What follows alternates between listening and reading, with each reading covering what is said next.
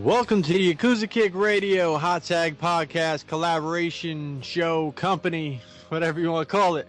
Company. I'm your host. Uh, gotta love the company. Um, I'm your host, Jake Ab Morris. With me is Shaheen, Boxman in the cut, recording, streaming, whatever the fuck he's doing over there. Something technical I don't know how to do. Yeah. What's going on, guys? Same shit, man. Same shit, different day. You know, Cool, cool. hanging and banging. Shit. Awesome. Yeah, getting getting technical over here. That's right. Um, yeah, man. So, uh, you know, a lot of stuff to get into. Uh, I feel like we haven't done this forever. It's only been, I don't know, I guess a little over a week or so, but, uh, so many, so much stuff has happened. You got the, the Mayweather fight. We got, um, all sorts of different things. I watched the, uh, Danny Havoc GCW shows. So, you know, we'll get into that at some point. Um, Yeah, we got tons of little news bits here and there, so yeah, absolutely. Um, should be packed. hmm So yeah, um, uh, what do you want to get into, man? I guess we can talk about the whole McGregor and um Floyd. You know, get Yeah, into that a little bit. yeah, Uh, for sure. I actually didn't bootleg it. I, I went to my friend's house. He was having a party, and then you know later on we we went out afterwards. But uh, dude, it's it's hilarious how many like like drunk white people were trying to be McGregor at bars afterwards, and how many black people were trying to be Floyd.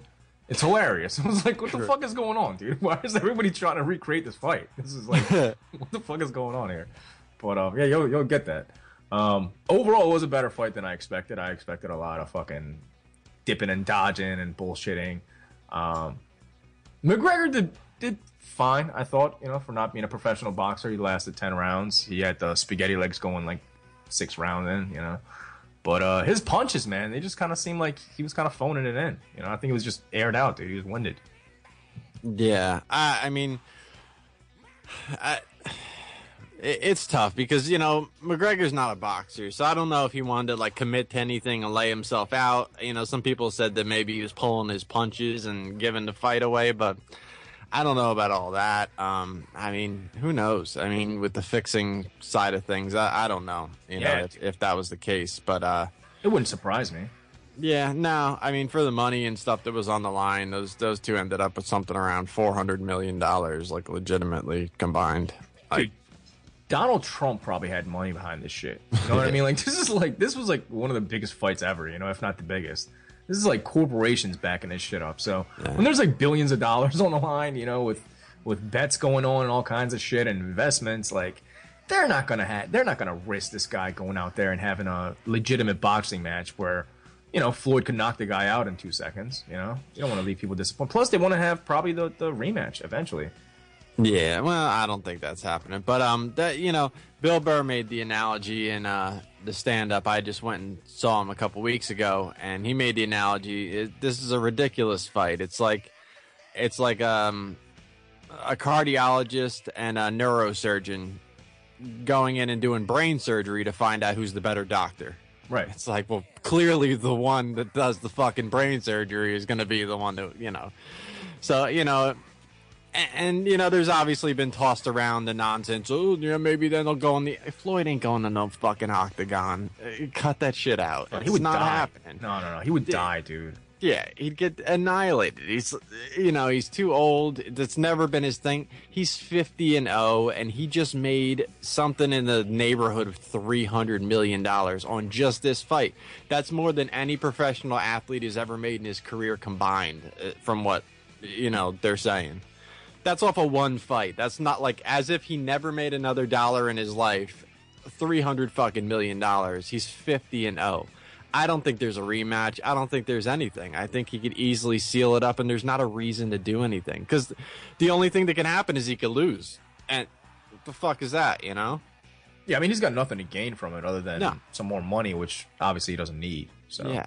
this guy has more money than he can ever spend in his life. You know what I mean? Like Yeah. This guy almost made half a billion dollars in one fucking night, man. Yeah. this dude is straight. He doesn't need money.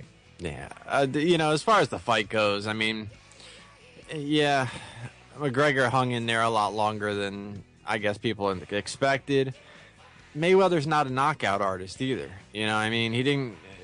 McGregor didn't go in there with a fucking Tyson or you know someone who's known for just like laying people the fuck out. He's he's a defensive boxer. He kind of lets you play your game and feeds off of it, and does his thing. So I I think by nature, it's kind of crazy to think he was just going to knock him out in a round or something because that's not even Floyd's game. Um, the you know the crazy like hammer punch shit that they were just letting go. That was kind of silly. I know it didn't do any damage, and that's the argument. Is like the ref let it go because they weren't damaging punches, but the shit just looked silly. Like he wasn't even warning them. Like stop doing that shit that doesn't happen in boxing, bro. Like what the fuck? Like why are you trying to hammer the top of his head? Yeah. Yeah, Um, the, the coconut punches. Yeah, I don't, I don't know about those, man. And uh, the, the one time you try to put him in like a chokehold, did you see that? It's like, What the fuck are you doing, dude? You're not you're not an octagon, man.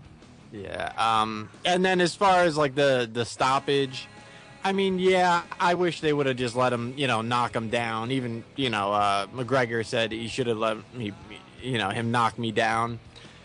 I would have rather they allowed that. Um but I mean, it was what it was. You know, he wasn't gonna like make a sudden comeback. He didn't. He didn't get robbed or anything. It was what it was. But Yeah, dude. A- after the fifth round, you could tell it was over. You know, he was winded. It was it was over.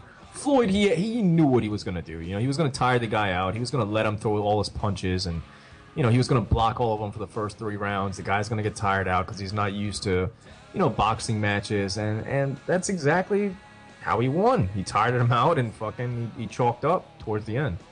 Yeah, you know, and here's the thing that got me. Here's the thing that pissed me off because I, you know, look, I expected Mayweather to win. I don't like the fucking guy. Um, I, I'm not necessarily a McGregor fan either, but um, I especially don't like Floyd because he's a fucking woman beater. Um, I, you know, I don't. I'm not mad that he he won. Like that's like something I completely expected. It, it's not like oh fuck you won. Like. I, I already knew that was happening.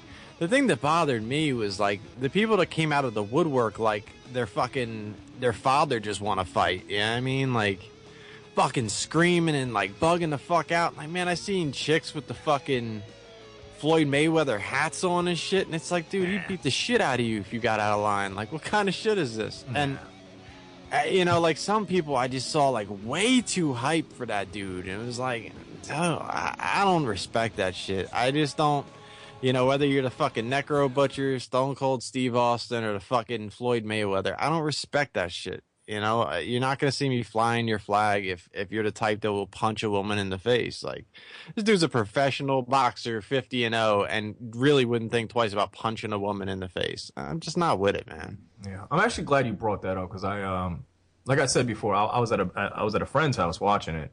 Um, me being the only non-black person in the room, there was probably like 15 people, 14 were black. I was the only one that's not white or black. And honestly, dude, it's it's crazy how everything is. I don't know if it's the whole thing with Trump and all these you know rallies going on and the KKK or whatever, but it really is a race war because they were all just rooting for for Mayweather just because he was black. You know what I mean? I'm just sitting. I'm like, yo, bro, like, you know, he, he beat his wife, right? Oh yeah, this is personal though. This is one of us. I'm like, yeah, you don't really want to claim this, dude. He's just like, he's like beating women up. Like, what the fuck is wrong with you? You know?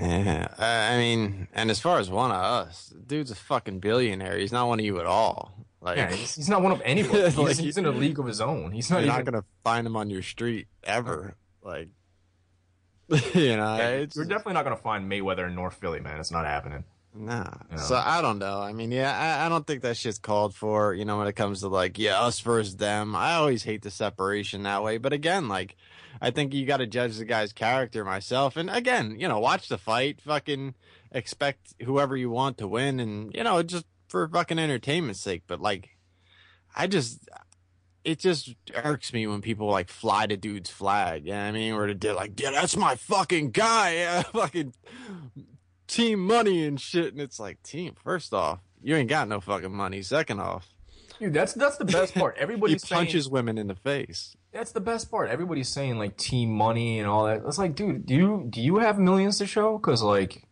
this guy would walk right by you and wouldn't even fucking you know nod his head at you. So like, I don't really think you're on the same team. I'm not sure what your definition of team money is. Like, if you were living paycheck to paycheck, you're not on team money, bro. I'm sorry, you're not. You know. Not at all. It's just I don't know. That's the thing that pissed me off. And specifically, um the one that really pissed me off was um this dude and, you know, you're not gonna know what I'm talking about or anything, but I'll do my best to explain it. But there's a dude who's uh like a personal trainer, motivational speaker type dude.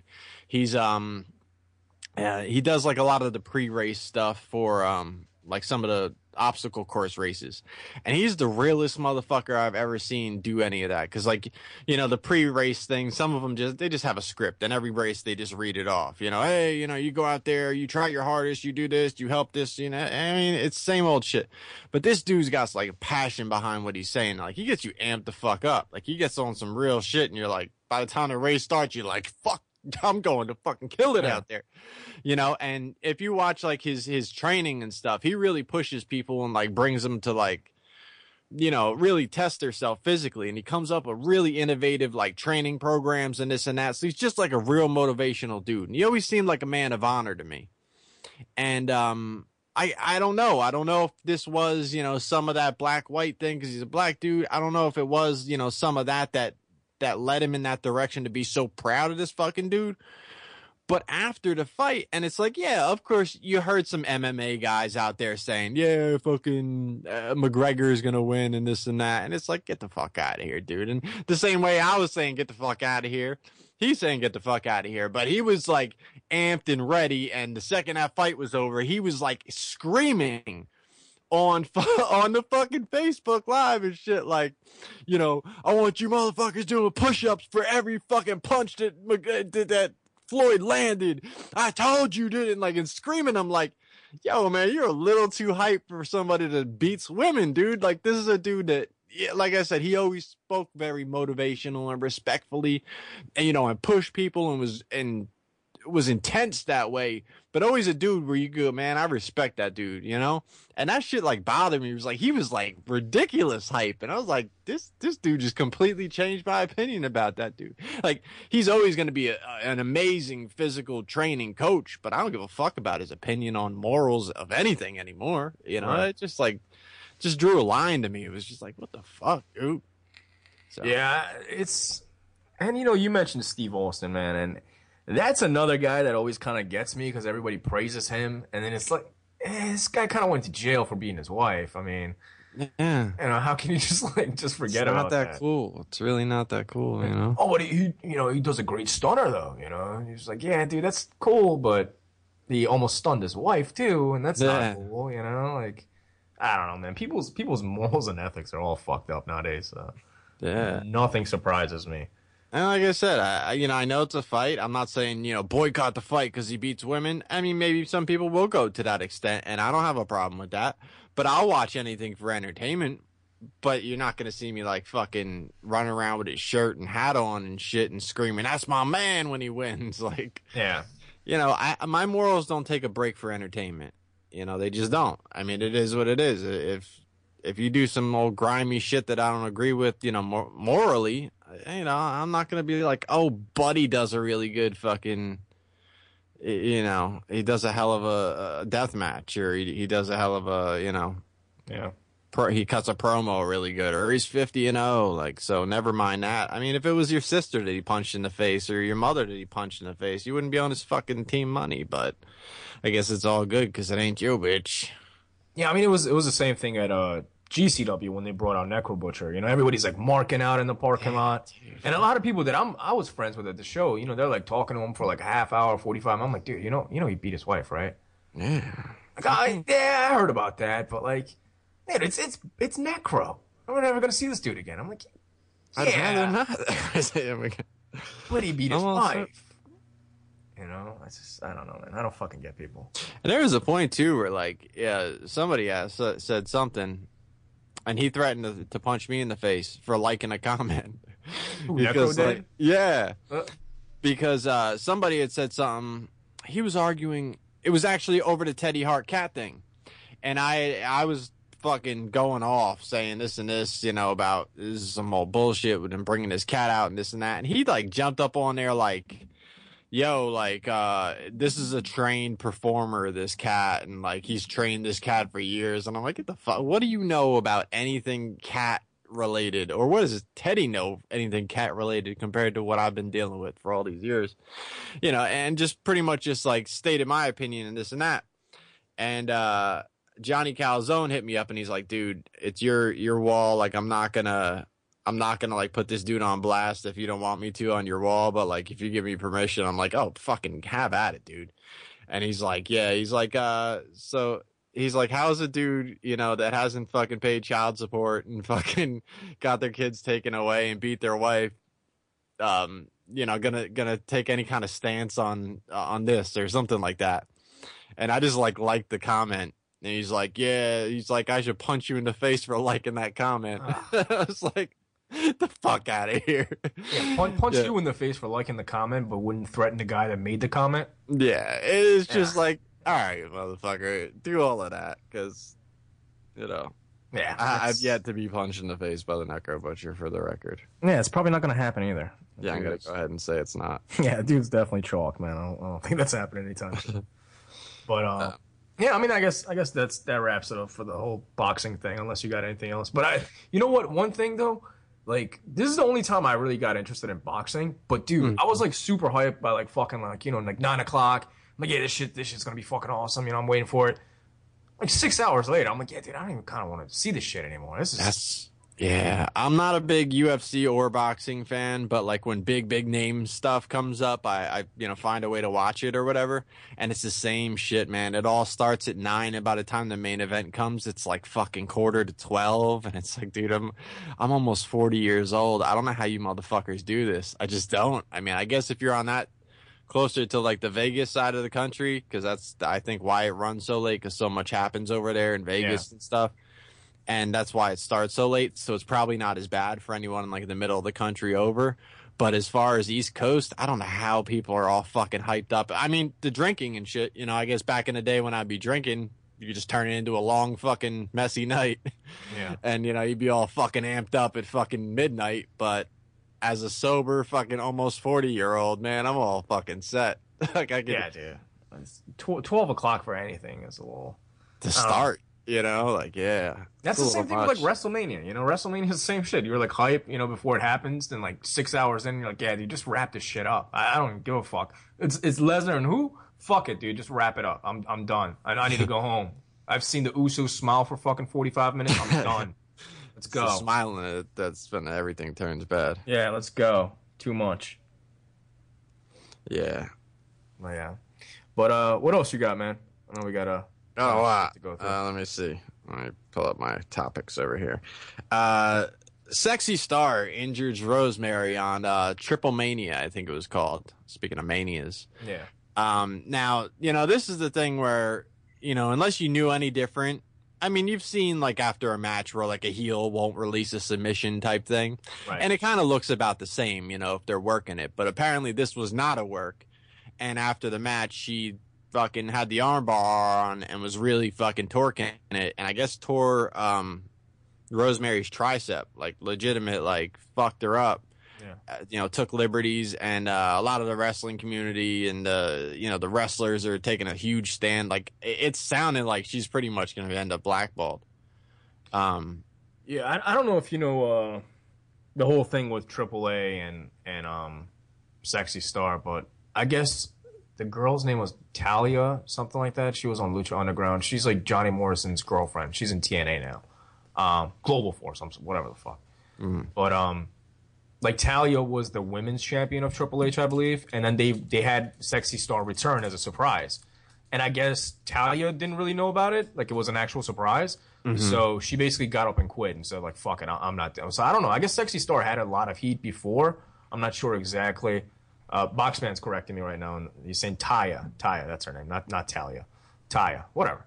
Um, but I guess she had like you know prior heat with a lot of different people coming into AAA, and uh, this this isn't gonna help. You know, if you're fucking shooting on people just because they're not selling enough for you, or you know they botched the move, or whatever the case may have been. I don't think this is like an Iron Sheik and Hulk Hogan case where somebody paid a hundred grand, you know, for her to break her fucking arm. I'm pretty sure she just got irritated in the match and you know wanted some payback. But this isn't the way though.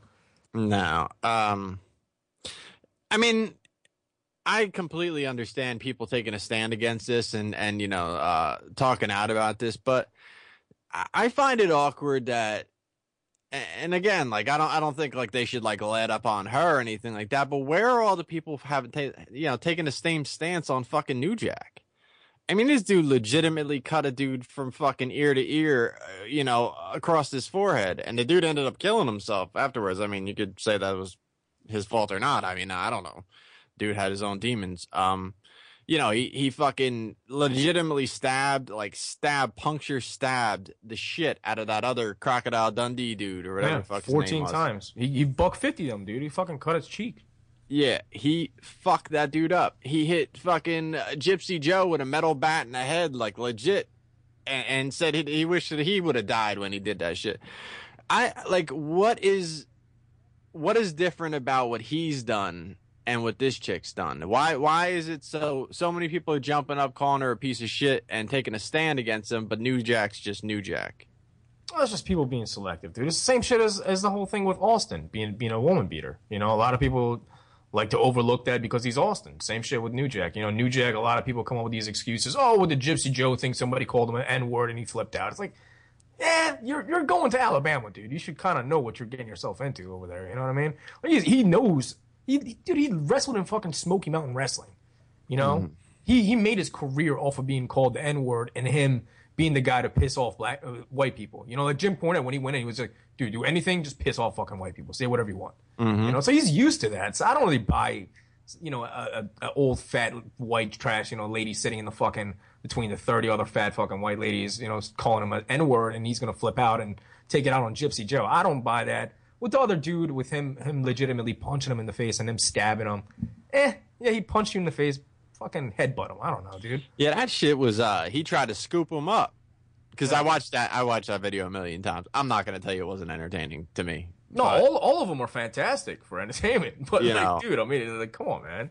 with him doing live commentary on it with Rob Feinstein, uh, uh, that like he says it so casually, like it's a straight up felony, and because it's wrestling, it's like okay, and he's like. The dude tried to scoop me. I didn't want him to scoop me. So you can see here where I go in my pocket and I get my blade out. It was about this big, and he fucking measures out like six inches. He's like, and I just start sticking him, and I stick him, and I stick him again, and stick him, and I this time the knife got stuck in I think like his shoulder blade or something. So it took me a minute to get it out, and I started sticking him again. Yeah, he's just incriminating himself over and over again.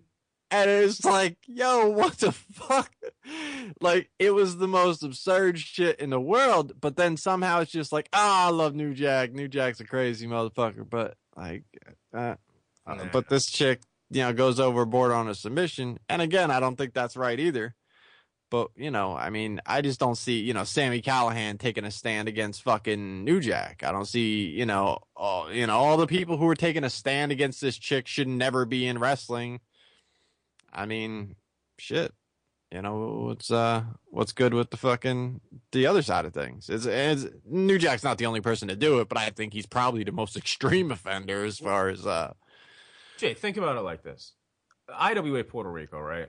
Or Mhm. you know WCC, whatever the fuck it was called, um, WWC. That's what it was actually. Uh, when Carlos Colon, oh, you know, he he had Bruiser Brody get fucking stabbed and all that shit. All these people in all these interviews are calling him a piece of shit. Yet they worked for him afterwards. You know, look at how many fucking indie guys right now shit it on Feinstein when when that video came out with Ring of Honor, and they work with him, after, including Dreamer. This guy's Yeah. a fucking partner of his. You mhm. know, it's dude. Re- wrestlers are fucking. I'm sorry, they're fucking scumbags for the most part. You know, It's- I agree. Uh you know seriously though, I mean, I mean the, the the Feinstein thing. I mean, we just keep going from one thing to the next. But the Feinstein thing, fucking Gage went on Smart Mark's fucking shoot interview the first time he got out of fucking prison. He wasn't even on Eastern Block yet. That that was in his last year stretch. He, this dude did like fucking four or five years in prison, no Eastern Block. He went back in for a year, fucking gang affiliated and proud of it on every promo. So he was he was on the west side the first time. He, he, Okay. he got, got moved around. Oh, that that last year was a motherfucker. Um, so, so anyway, he he comes out on the Smart Mark video shoot interview and just kind of randomly goes into fucking Rob Feinstein. He was on Catch the Predator. He's like, yeah, who the fuck does that? Fucking fucking weirdo, fucking pedophile. She's like, that shit's not cool. Fuck that guy. That's exactly what- how you would sound too. Just Fucking like two weeks later, if that, not even. He's on Feinstein's shoot interview and he's like, Come on, Rob, you know I'd do anything for you, bro. Yeah, Rob. Yeah, Rob, you remember that, Rob?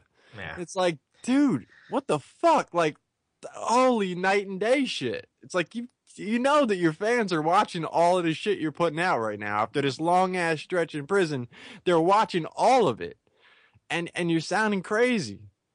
So I mean, yeah, dude, look look at it even more, more recently with the with the guy that probably you and I both respect a lot, Zandig. I mean, he says all this shit about DJ, but when it came to business, he he was going to work with him, yeah, and now it's back to the same thing. And I guarantee you, if if he offers him some money, he'll probably do it again. yeah. I wouldn't. Know? I It's wouldn't. just it's it's fucking wrestling, dude. There's like a couple people that are like super honest. The rest they'll, they'll do fucking anything, man. yeah. You know.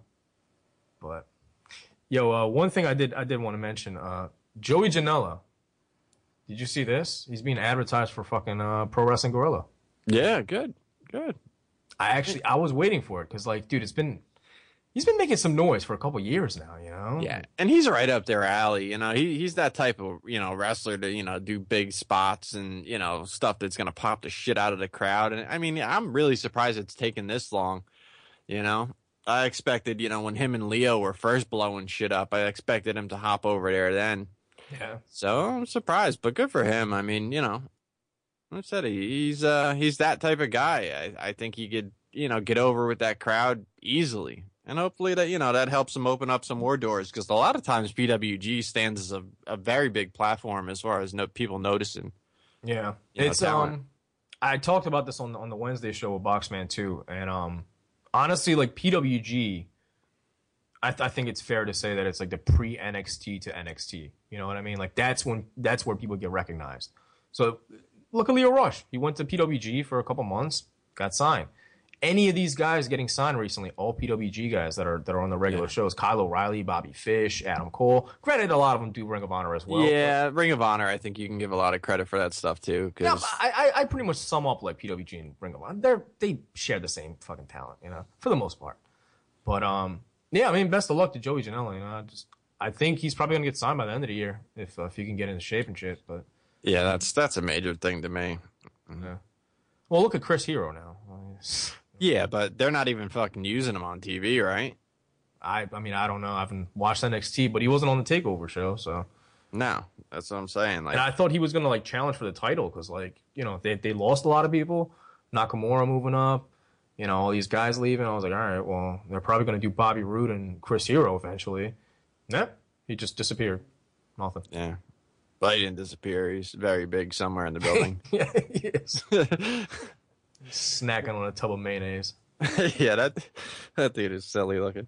Yeah. And then he started the basketball jersey gimmick, like that's gonna fix it. Yeah, it's fucking '98 all over again. Yeah, You remember when Fabolous had like the fucking biggest jersey collection of all time? yeah. It's like, yeah, dude, that was 98, 99. this is fucking 2017, man. No one's wearing jerseys. Speaking of ridiculous shit, man, what's your thoughts on the, the elbow drop from the rafters from fucking uh, Marcus Everett on the, the IWA show? Who the fuck is he? Who's who the hell is Marcus Everett? I don't know, the guy that jumped off the rafters and Uh-huh. overshot a table onto the floor. I love how for, at first people thought it was Black G's because he yeah, shared he it. shared it, and they're like, "Dude, you okay?" He's like, "Yeah, I, I, I mean, I laughed hard, my ribs kind of hurt, but other than that, like." Yeah, He's like, I almost pulled something laughing at this motherfucker, but otherwise, yeah, I'm good. dude, how do you? I mean, I'm not a wrestler, you know, I'm not trained, but just common sense being up there, wouldn't you be able to tell that the table is way too close? like, yeah, dude, I'm not gonna make it. You know, just signal the ref something. You know, I mean, you could jump shorter. I mean, that's definitely an option. I, I guess, but I mean, You if didn't you wanted to do undershoot that, it. Yeah, I mean, if it's too far, you can't just jump further. I mean, it is what it is. But Well, this- I mean, you could jump shorter. Yeah, I mean this this looked like it was like it was way too close to the point where he had to either like kind of like double stomp it or do like a splash, but a splash, you know, if it's too fucking close, then I don't know how he didn't head on the break. Everything in his body. Yeah, I don't know how he didn't like break his hips and just fucking like become part of the floor. Yeah. Yeah. yeah, he was he's fucking chalked up, man. I don't know. Best of luck to that guy recovery, you know. I heard he uh fucking finished the match and everything though. Like laid there for a while and then like kind of dragged himself off the floor and they fucking finished the match. Just like peeled him off the ground, Yeah. get back in the ring. Holy shit, that was one of the funniest botches I've ever seen. And that was IWA uh, Deep South, right? Mid South. Mid South. Wow. Wow. Yeah, it was Mid South. He doesn't work there anymore. Yeah, good. He probably should. that that guy was probably like should a be blackballed. Failed audition. Yeah, clearly, man. He can join the rejects. yeah, yeah.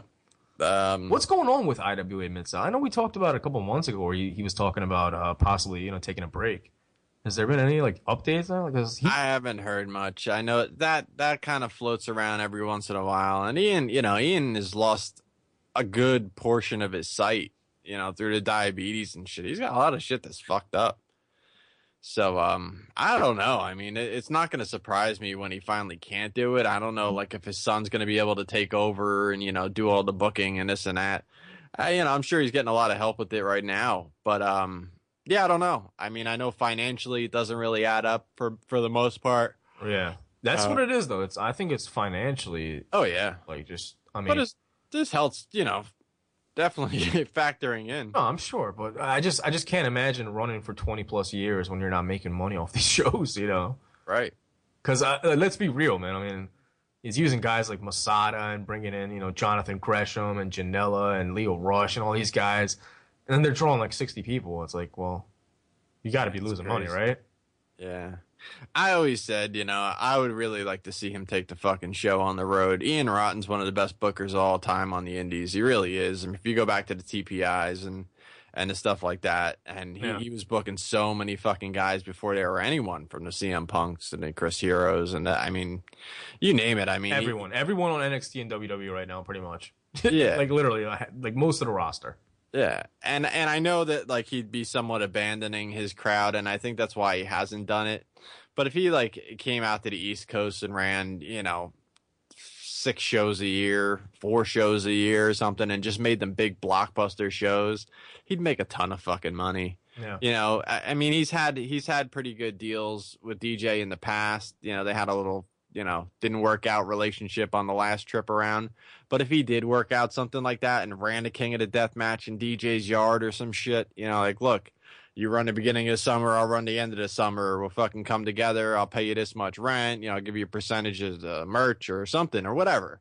Just cut some kind of fucking deal and you know run a king of the death match in fucking delaware i mean that fucking field would be so loaded i mean it, you see what they do with tod and if it was an ian rotten fucking they could even run you know a two day i don't know how much the hotel accommodations are around there because i haven't seen a hotel anywhere near Dude, there every everybody just camp out back. It's fucking big enough. Fuck. Yeah, right. Park up and just chalk it up for the night, man. Wake up in the morning, get ready for it. That dude, actually, I would be down for that. That'd be awesome.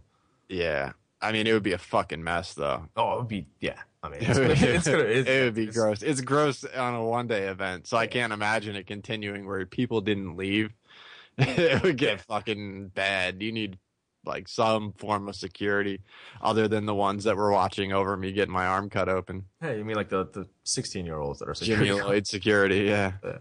Nah, I, I think that would be uh that would be fucking awesome. But I, I mean, Yeah. I mean, realistically, they're gonna ruin his fucking property. I mean, they they they were pretty good about it last time, but for the most part, every year shit gets trashed over there. You know what I mean? Just imagine a whole fucking two days of all these scumbags just parking up Yeah. and just loitering everywhere and just fucking littering all their trash and just yeah. banging. I mean, for that reason, maybe the two day thing isn't worth it. Um, but I mean, even if it was a one day deal, you know, they did, you know, an afternoon and a night show, so you had like the marathon, fucking eight hours of wrestling.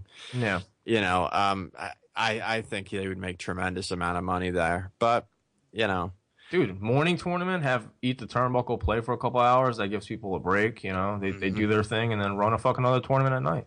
I mean, it's it's a lot of fucking wrestling, but if you give them a nice four or five hour break in between, yeah, that's what I'm saying. First round, you know, early, yeah, and the second, you know, two rounds or three rounds, like they do King of the Death with the night one, night two. Because uh, when we went in, uh, what was it, 2015, they had uh, it was going to be night one, and we got like fucking a couple matches in, um, three, four matches in, I think, something like that, and then the rain just fucking came down, and it was like fucking, we're beat. yeah, So uh, they just fucking wrapped it up, and they were having problems with the power too because they were trying to keep lights on and shit. And uh, so they were just like, "All right, come back in the morning, guys. We're gonna just get all this shit done." And they already had plans to do Queen of the Death match before King of the Death match second round that day. So they put in the rest of the first round, then Queen of the Death match, and then the rest of the fucking King of the Death match. It was a lot of fucking Yeah, wrestling, but but it was awesome. I mean, it was fucking awesome. That was the you know the 50 minute match with Gage and and uh Murdoch. Um, you know the uh by the time that match ended, the next match was fucking Tremont and um Masada. And you had people they were pulling cars up around and using the headlights for fucking lights for fucking Yeah. it was fucking crazy street fight type you know, Yeah. the vibe was crazy. Well, didn't they have like cinder blocks in somebody's truck, and they did some spots in the truck, and Yeah. Yeah. Yeah. that was a dope match. The whole shit. I mean, it was just such such a good uh, tournament overall. But like I said, I mean, Ian doing what he does, booking wise and stuff, in a place that can draw. Because the place, even that, like they half of that crowd was East Coast, and it still didn't amount to anywhere near, uh, you know, uh, a packed skate zone show, let alone tournament of death. Yeah, Not even close. dude, not So even Ian- that show. Look at look at his other shows, the regular ones, like the ones that he was running um this year for King of the Death Match. The night the night before was like. I don't know what it was called. They had two other shows, and Right. uh, they had like the Chris brothers up there and stuff, and they were drawing like fifty people, man. Yep. You know? So I mean, him doing what he does booking wise in a place that has the ability to draw like the East Coast, I think he'd make a shitload of money. It's a shame that you know enough time's going to pass where I don't think that's going to become an option anymore. But that's always been my thing because he's a genius booker, regardless of what you think about him. Yeah, yeah. I think that show was called Stiff. Yeah, That's what it was. But Yeah. um, yeah, we'll see what happens with that. yeah, man. Um, let me see what else we got. Uh, pepperoni Tony oh yeah, uh, squared off with DJ Hyde.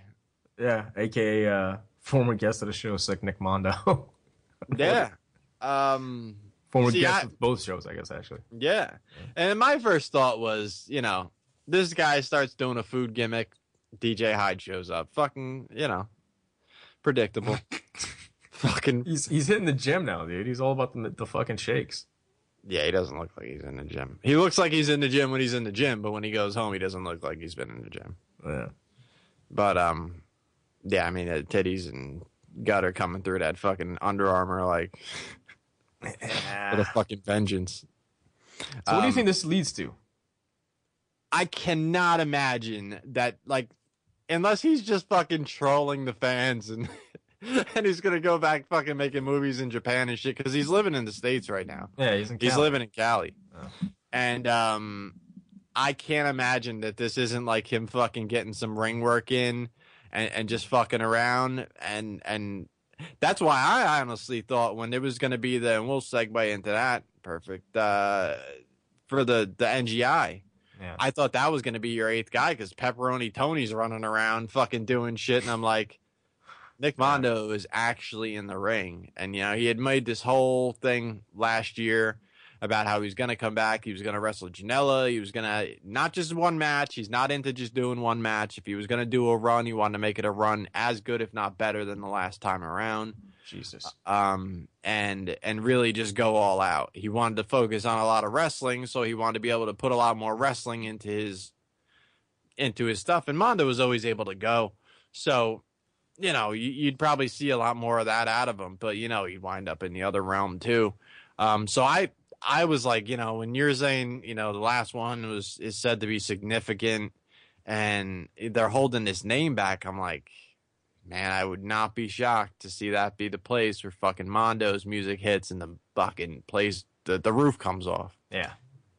Which I mean, maybe not this show, but I I could really see it coming. And now the DJ is has uh worked with Pepperoni Tony. I had imagine the uh things have been talked about. You Right. know? So uh, I mean, originally I would think it was going to happen in GCW because that's kind of what they're known for. You know, like bringing random guys back that you wouldn't expect, bringing old CZW guys back. I would prefer to see it in GCW because they would they would do it better than CZW. You know what I mean? I hear you. Um, but I think it's probably going to happen in CZW. To be honest with you. you know? Yeah. I, think he could go either way at this point, or both. Honestly, he's you know not necessarily have to be exclusive to anybody, but yeah, him being with DJ over there and doing a little thing, yeah, I, I could see some CZW action there. Um, Cage of Death show up as a surprise, you know? yeah. Um, Because I mean, he probably wants. I, I don't know if he's actually like wrestling. He's not actually wrestling, is he? Yeah, he's he's pepperoni Tony. He's uh, He's actually like doing like moves and shit. I thought. It Yeah. Was, okay. yeah, he's uh, I think he calls it like the pepperoni plunge or or, or Nice. some kind of shit that he does. Because I asked him like, "You trolling your fans, dude, with this fucking gimmick?" And he's like, "You trying to catch a pepperoni plunge?" or he says some shit. I'm like, dude. Yeah. yeah, he's. I think that was the name of it. But uh, yeah, you know, he, he's like it's like goofball kind of like Chikara type matches, and you know, one guy's dressed up like a box of Chinese food, and he comes out with the fucking pizzas like a delivery guy, like that's his gimmick, and So it's Yeah. it's the, it's essentially the wrestling that I hate. right. Oh, me too. Yeah. Okay. Um, but it just makes me think like he's getting his his feet back in it. You know, Yeah. like I don't think he just does this and goes, all right, I had my fix. Like really. Yeah. not sick Nick Mondo. This isn't all he wants out of wrestling. You know, Yeah. he might be having fun, but does Plus- he just go, that was good enough? And Yeah. This was this was at a um, as you remember Kaos from uh XPW, right? yeah, I, I I'm pretty sure this was at his school. He has a school in California. Yeah, Um, I'm pretty sure these are like student shows and shit like that. Santino Bros. Yeah, Santino Brothers. Yeah, yeah, yeah. That's that's Kaos's school because you could, Okay. you could see the, even the XPW banners and shit, you know, in the back. Uh, It's, yeah. it's Kaos's shit, but. And I'm sure Yeah. he probably had a relationship with Kaos from you know the times he came in CZW and just knowing him from XPW and shit like that. So sure. Yeah. So um, I, I'm pretty excited about the possibilities of that. Um, you know, I've always liked Mondo, and he was always a crazy, crazy motherfucker. So Oh, dude, I didn't even think about NGI. Yo, if he would have came as a last, but that would have fucking. I mean, every show I keep saying, you know, I don't know how they're gonna top themselves. Like that would be a way to top fucking a Oh, lot yeah. of things they've done. You know, like sick Nick fucking Mondo. yeah, dude, that music hits, man. Fucking people are gonna just wow the fuck out. You know, like that that moment with Tremont and Gage, I'll never forget that because that that was fucking electric. You know what I mean? Like Mhm. I felt that shit, and I think this would be another one of those moments where you'd be like, oh shit, this is like, this is serious. You know. I mean, you never fucking know, especially with the Janela thing brewing. That he wanted Janela and everything. You could see fucking the Teddy Hart Janela match, and the lights go out, and fucking Mondo shows up. Yeah, that would be oh, dude, You know, fucking amazing. I mean, the, yeah. I mean, you could definitely see that. You know, and just and that just previews the next fucking show. That um, automatically sells the next show, Yeah, whatever their next course, show is. Of course, yeah. That's a fucking, that's a headliner right there, man. Yeah. Yeah, and uh, that's his return deserves to be that type of thing, main eventing something more so than just like another guy in the tournament. As cool as that would be, I don't know if like his return to wrestling should be a deathmatch tournament. you know, Yeah. Of course, you know, selfishly we'd love to see him in it, but eh, you know, him and Janela I think would be a great fucking Oh, they, ki- that has to happen. You know? Oh, yeah. That's like one of those matches that, I mean, if- Another- if, if Trent Acid was alive, like Trent Acid and Janela, it's like one of those matches where you're like, all right, Yeah. those two dudes have to go off against each other. Like, Mhm. Sick Nick Mondo and Janela is one of those, you know? Yeah. Another one that'll happen, you know, you might see that CZW or whatever is going to be Rory Mondo, Nick Mondo, because uh, Yeah, I can see that. you know Rory Gulak, I should say, because that's that's something that Rory always wanted, and Mondo was gone. He came back to do him a favor when it came to the retirement thing, but he wasn't like he still wasn't coming back to wrestle. So them having a one-on-one match it would be fucking definitely big for Yeah. Rory. I, I don't see Rory going back to CZW anytime soon, though. No, Dude, I mean, last we had him on the show, and I talked to him at GCW. He's clearly not a fan of DJ Hyde at all. Yeah. So I don't, I don't know. It could happen anywhere. I mean, I, I Yeah. see the two of them are gonna have a match somewhere at some point if Yeah. Mondo comes back. Dude, I, I love Joker doing his uh, face paint for the Cage of Death. Yeah, Like, if he comes out like that against Sick Nick Mondo, like you know, make it special. Not don't, don't just come out as like one of the amazing Gulaks or some bullshit. You know? I think he would revert back to the little Mondo. Yeah, thing you if have he- to. If he, Yeah, yeah, you have you got to. Yeah, it'd be silly if he came out with the fucking you know the singlet and doing amazing, and all that shit. Amazing. Yeah. Pepperoni Tony versus amazing Gulak. Like, oh, yeah, Yeah. no, dude, that's not what I asked Completely fuck with fans. for. Yeah, Uh, complete opposite of what they should have gave. But um, Yeah. you want to you want to talk about NGI and uh, Uh, obviously the surprise and all that. I gotta talk about the Tremont promo because you know I'm a big fan of Matt Tremont promos. I'm a fan of Tremont. Um, I hated this promo so fucking much. Uh, this was like a 20 minute fucking Facebook Live Joe Gacy special, and uh, you know it was like I'm gonna make a big announcement on, uh, you know, on Deathmatch Wrestling and and GCW brother, and, and it's like okay, I mean we can kind of see what's happening here. And you know, there the, the eighth participant is going to be significant, and it's like, well, he's in the tournament. So I mean, uh, short, you know, long story short, he's he's in the tournament. Now, I don't think that that's a huge thing. Of course, Matt Tremont is one of the best deathmatch wrestlers in the world. So him being in the tournament, I'm not saying is a bad thing whatsoever, but the like to announce his name like it's a huge surprise. I know he said he's he was stopping doing deathmatch tournaments, but like as of the last deathmatch tournament, like he didn't Yeah. he didn't officially really stop yet. Like GCW ran TOS, he was in it. They ran a next deathmatch tournament. He's in that. So, I mean, he technically didn't really stop wrestling deathmatch tournaments other than not doing TOD, not doing King of the Death. But, like, I, I it's not that crazy of a surprise. Um, so to me, like, eh, okay. But the bigger problem I had was, you know, he's cutting this promo and he's going, GCW has been with me from day one, brother. And it's like, day one? What day was that? I mean, I, I know that there was a point where the first uh, TOS happened and he wasn't too happy with GCW and, and whatever was going on. And uh, at the moment, he, he definitely wasn't with GCW at that point. Uh, you know, he did the first NGI, but um, I don't know. I'm not. I'm not saying they've had a bad relationship by any stretch of the imagination, but like day one, like, I mean, I had heard that he, he wasn't working for what G, uh, JCW was paying after a while too, because they were they were paying some old low shit.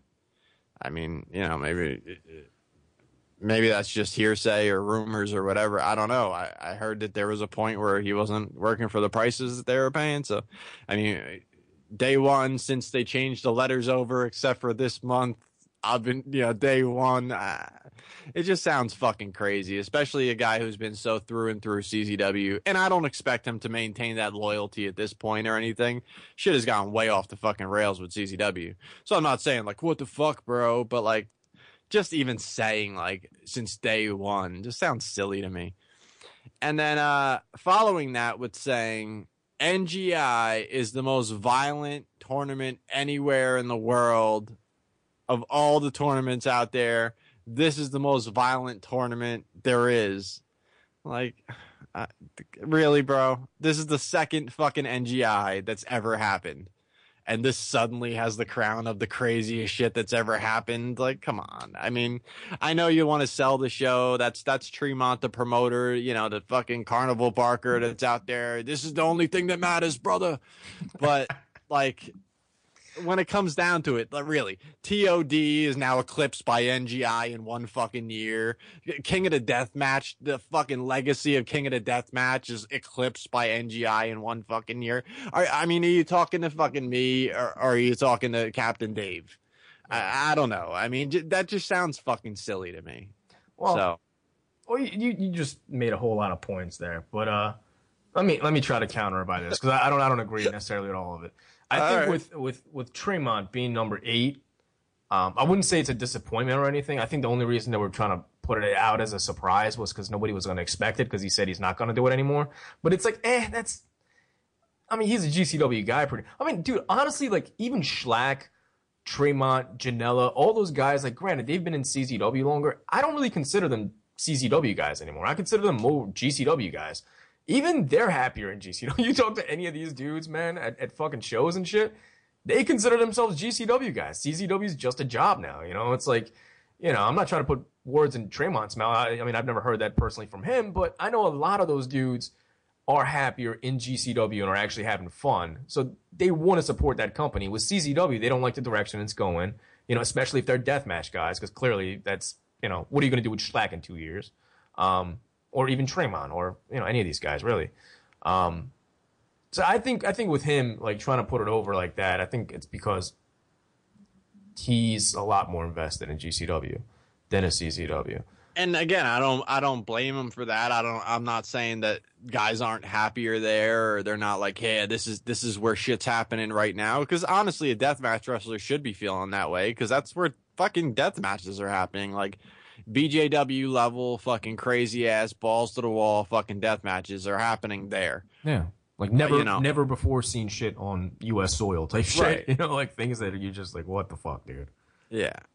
I just think you know the rewriting history uh, version of the promo just sounds a little crazy to me. Yeah. That's No, I know, I know what you mean by saying like the NGI is the craziest shit out there. I think if he approached it in a way where he said NGI is gonna be the craziest shit, it's fine because you and I both know, dude, they're gonna go fucking all out. Like it, it's Yeah. gonna be insane, you know. I don't think it's gonna be like disappointing where it's like, oh well, no, I don't think better? so either. yeah. I mean, they're gonna fucking like, it's gonna be absolutely nuts. I mean, Yeah. after TOS, dude, you have to deliver again. You know, like it's it's not going to be a, a TOD type tournament where there's like you know a couple cool spots, but they're kind of toning it down. Really, they're trying to fucking you know take it to the edge, the opposite of what mm-hmm. CZW is doing. So they're they're gonna like have the probably the best tournament tournaments you know in the near future because CZW is not really doing it. IWA is up in the air. So they're they are the deathmatch kings right now, you know. Like that's I mean, even if you look at all these, I know you don't like the pages, but you look at all these defend deathmatch page and all those stuff. This thing. All those people are obsessed with GCW. These people used to fucking be diehard CZW people. Now all of them are like, oh fuck DJ, go to GCW, and I I know they're doing better. So like clearly, I mean, there's there's an interest, and I think uh, they're kind of filling that void that all these companies left behind. I mean, a lot of those people are obsessed with licking windows too. So I, Yes. I don't, you know, I, I I don't really like, you know, like. I'm not gonna just put faith in what these fucking guys. But look, I mean, I still think it's overkill. I, I really do. I, you know, deathmatch tournament, fine. I'm gonna get into the Danny Havoc show in a little bit. Um, I, I think it's overkill. I, I don't think you run six death matches on a fucking show and and it doesn't lose momentum. It just it seems redundant after a while. I mean, get to the main event and there's some people in the crowd that are burnt out on deathmatch already, and that should not be the way that they feel going into a main event. I mean, Dude, I've, I've told you this before. I've, I've literally said the same thing to Brett. You know, like, dude, like, I love what you guys are doing, but like, dude, I got burned out halfway. You know, Yeah. Like, yeah you you could have, I would have paid the same money seeing half the half the death matches. It's fine. Yeah. know? And dude, their whole thing is the wrestlers over there. They like being able to book their own matches basically and doing whatever they want. And that's fine for now, but I can see it burning everybody out where it's like, all right, dude, we had oh a deathmatch tournament. Well, the last show kind of was a tournament, like a first round tournament, because it was all death matches. And the show before that actually had eight death matches. And it kind of loses, you know, that whole thing. But But you ask any successful promoter that's run a company more than a fucking year or whatever the fuck these guys are doing, and uh, you know, yeah, he, he had a you know hand in G, G uh, JCW, whatever. Who gives a fuck? But um, you don't let the inmates run the asylum. You just don't. You know, I work with animals. If you let the animals run the joint, they'll fucking kill each other. I mean, that's just that's just the way it is. You have to have some kind of direction for your own company. It, it's working at the moment. It's it's this and that, but again, fans are getting burnt out, and I, I come away from those shows, and there's only so much you can kind of you know retain from it. So it's like you know you go into the show, and you know I mean I guess we could we could just segue into the, the Danny Havoc show, and uh if you want, you know I could talk about that. Yeah. Um, but you go into the show and you start to go like, wow, that was a really fucking good match. And like the the one surprised me. I had to look up the guy's fucking name. Uh, let me let me just fucking pull up the uh the card here and I'll go into it. Yeah, but um, before, before we jump into that real quick though, are you are you happy with the lineup for NGI? Yeah, I mean, you know, some of the guys I don't know, you know, the um, you know, Mexican guys I don't know, Japanese guy I don't know, but yeah, I mean, it, it's gonna be fucking crazy. I mean, the tournaments they're putting on are, are top fucking notch. Um, I mean, they're really hyping him up. I, I, I know I talked to Brett about it, and I talked to Shlak when I was getting the tattoo, and Shlak was like, "Yo, you're gonna fucking love those dudes." He's like, "I know they're not really known, but those guys are fucking crazy. Like they're gonna come in there and fucking kill it." He was really putting over the Freedoms guys, you know, and the Freedom guy, saying he's like, you know, the next Kasai or you know whatever. I so would he may be. that. I don't, I don't know who he is really, I know uh, the Cyclopes or whatever they're called. They were doing a lot of uh, you know, Big Japan and Freedoms, so they have that Japanese exposure. And apparently, those two Mexican dudes are fucking nuts. So we'll see what happens. I'm I'm I'm excited for it though. You know, I, I like seeing new talent that I'm not you know familiar with, like Arrow Boy. I like that at TOD. I, I had no idea what the fuck the dude is, and then I was like, oh shit, that I like that guy. Should probably bring him back. Um, so I don't know. I'm excited for it. I think it'll. I think they'll kill it. Yeah. Um. Yeah, I agree. I mean, they're they're putting on the best, uh, just the overall best tournaments out there as far as death matches go. Um, you know, I I fucking can't stand the owners, but I always give credit where credit's due, and you know they're they're putting on crazy shit that's really not allowed anywhere, and I think that has a lot to do with it. Is um, you know they're they're doing shit that's just plain out not allowed, and other people are not willing to risk their buildings, their licenses, their this, their that, and they're just fucking doing it anyway. So um, I mean, you know, good for them for the moment. Um, I fucking love it, man. Continue it. yeah, I, I hear you. much- You know, Yeah. but uh, Well, I know I know Brett got the got the promoter license now for for Pennsylvania, so they're probably gonna start like toning it down and doing some of those like Allentown shows and shit like that. You know? yes, I think that's worthless. I mean, if he starts actually drawing, I'll be surprised. Um, because I mean that show didn't really draw. Yeah. I mean, and uh, there that's the thing. It's fucking weird because if your standard shows have a minimum of six death matches, and then you just run off shows that have zero, it's just like, give me a fucking balance. You know what I mean? Give Dude, me I, fucking. honestly, I honestly didn't mind it because it was a break. Because I was getting burned out from death matches. Because every show they had was a death match, and then it was one where it was like actual fun wrestling. They did like they had good matches on that show, you know. And I was like, oh, okay, this was this was fun. I I didn't regret going, and I didn't fine. get light tubes. I just don't think you're gonna carry over your audience if you build an audience in Yeah, Jersey yeah, yeah. with the death matches. You're not Yeah. gonna carry that audience over to a non-death match show altogether. Yeah, yeah. I mean, it's you're catering to two different audiences, but Right. So I don't know how you're going to succeed in both, you know, at the same. I don't know. but I mean, I, I I'd- I'd assume a lot of the deathmatch fans are into like normal wrestling, also. You know. Uh, you compare the numbers and figure out how many. Yeah, I mean, you know. Granted, it was a, it was a different building, different area, and I think Allentown has just been dead with wrestling for fucking twenty years. You know, I mean, CZW did Allentown, um, like back in the day, I believe once or twice, right? Yeah. Yeah. I don't think that was a success either. Yeah, but like back in the day, like Allentown was like fucking big for WWF. You know, that was like they were fucking drawing huge houses. Um, I know a ton of indies had success in, in Allentown, like back in the mid '90s and stuff, bringing in Tito Santana and Snuka and people like that. But a lot of the a lot of the indie guys now, they probably thought that hey, if we you know try to capitalize on Allentown, where nobody's really done wrestling there, I'm sure a lot of the old school guys will show up, and that's really not the case. Yeah. I just think Pennsylvania as a whole has been dead for wrestling, minus Yeah, the House of. Hardcore, minus the Ring of Honors who know how to pack that fucking arena.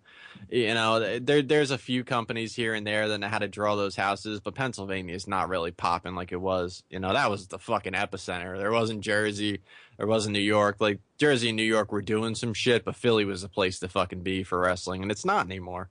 So I don't know, like getting your license in a joint that's no longer the place to be. Uh, mm, okay. Yeah. No, I mean, uh, dude, I'm from Philly, so I would love for them to do more shows in Philly. But honestly, Philadelphia's dead with wrestling. It really is. It's it's Yeah. it fucking died when Extreme Rising died, and before that, it was dead. They kind of revived it, and they Yeah. they honestly they were drawing two thousand fucking people, which shocked me. I was like, holy shit, this this is like early Ring of Honor, you know, fucking ECW days, you know. Yeah. And then uh, after that, and I think honestly, Extreme Rising probably damaged a lot of the fans because they gave it a shot, they got back into it, and a lot of the people were people that had stopped watching, including myself. Like Extreme Rising literally got me back into wrestling. I stopped attending shows. I wasn't watching WWE. I wasn't doing none of that. I saw Sabu on a fucking ad. I was like, oh shit, man, I haven't seen this dude for like fucking you know twelve years or whatever the case may be. I'd love to go see him. And then I went there and I was like, oh shit, man, I kind of missed this, you know. And then I got back into it but uh, it left a really bad taste in everybody's mouth, and I think it just killed a lot of the fans in Philly. To be honest with you, whatever Yeah. was left of them, you know. Especially when you get robbed and you don't get fucking money back from the promoter for a couple shows, you know, it's like, yeah, show up at the door. Yeah, uh, it's it's just dead. So, but anyway, um, So the GCW, uh, Danny Havoc, uh, Death Trip Extravaganza, whatever you want to call it.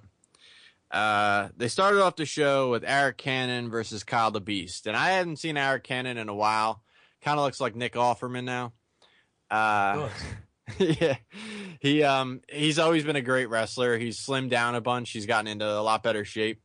Big giant fucking beard. Um, but yeah, he um he, they put on a great match. It's fucking stiff, back and forth action. Great, you know, non-death match, obviously. Um, yeah, I, I enjoyed this as an opener. Um, Were you Uh, always a fan of Cannon? Because I honestly, I always thought, I always thought he was shits. I would see him at IWA Mid South shows, and I was like, God, dude, this guy fucking sucks. I always thought he could work, but he, he you know, he's fat as fuck and he, he wore like the garbage bag outfit. Yeah. So it was like a little bit harder to, you know, I'm, I'm a little bit judgmental about the, uh, the weight Yeah, for those who don't know. Yeah. I, I can't say I was ever a fan of the guy, to be honest with you. I, I, Yeah. He just, you know, but he, he was always able to work, you know, he's always worked fucking stiff and, um, you know, I, I liked him. He was never been like my favorite guy or anything like that, but definitely respected what he was able to do out there. And, uh, I mean, he's, he's definitely stepped it up with getting in better shape and, Yeah. you know so so this was a good opener um and then the uh the next matchup was a light tube match and i didn't know who the fuck this this is uh cody rice No is the guy it was like this big fat fucking suspenders and fucking tights you know it was like a like a wisconsin greg excellent Sounds like I'd be a fan. yeah, and I'm like, you know, at first I'm like, what the fuck is this? And he's up against Reed Bentley, who apparently has packed on some pounds. Yeah. And uh, so at first I'm like, uh, okay, this this whatever. I'll just fucking watch it. And it's a light tube match or whatever. Um, sometime early, uh, maybe mid in the match, they pull. Uh, I don't know if you ever seen that dude Graham. He's a fan. Uh, he blocked me, I think, at some point because he's he's like IWA Deep South defender and gets like really offended if you talk about them. Yeah. Um, and uh, so he uh, he was sitting ringside, and uh, you see him like see, uh, yeah, I'll hold on on that. Um, his girlfriend, I guess, was picked out of the crowd to do this. Uh, we'll call it a spot where they had a lap dance competition. So they put her in a chair in the middle of the ring, and the two of them traded off giving her lap dances. Ugh. So uh, this match is not starting off where I'm feeling like, yeah, this is going to be good. Like, Right. oh, I, I can't wait for the rest of this match. But like from that point on, and, and you know they had some decent shit in the beginning, but like after the little comedy spot, whatever, they fucking turned it up. And like this motherfucker impressed me. This big fat motherfucker impressed me. and I was like, yo, mm-hmm. this this fucking match, you should watch this match. Again, GCW shits on their own stuff. So by the end of the show, you went, how good was that match? But I do remember liking this fucking match previous to all the fucking None crazy ass. shit that happened afterwards Yeah.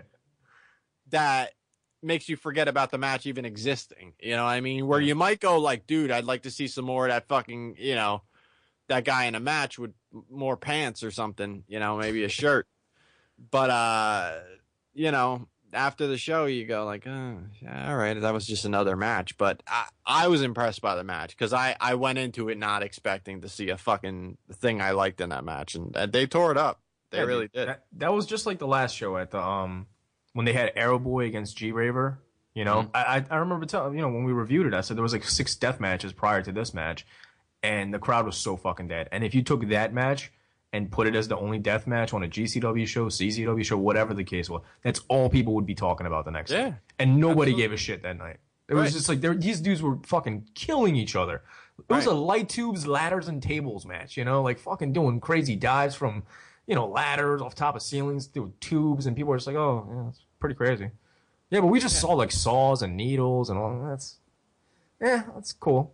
You know, but if you look at the highlights, you'd be like, "Holy shit, what the fuck Right. is that?" You know? Yeah. Um, so then, you know, setting up for the next match. Uh, you know, this is uh, carpet strips and light tube boards, and this is Eric Ryan and Jimmy Lloyd. There's a fat guy that doesn't impress me. Um, you know, crazy, crazy shit in the match, but he just looks so fucking utterly disgusting. and uh, just shit is just shit is just whack, man. I just don't, I just don't like his fucking work. I just really don't. Like he does crazy shit. He's he's nuts, but I just uh, I don't fuck with this dude. Was it sloppy? The match? It always is. It, it always is. And and even if the moves aren't botched, there's no organization or flow to the match. It's just do some shit over here and throw him into some shit over here. You know, pick the guy up and do a move into that. And it, there's just there's no flow to the match at all. Yeah. It never is with him.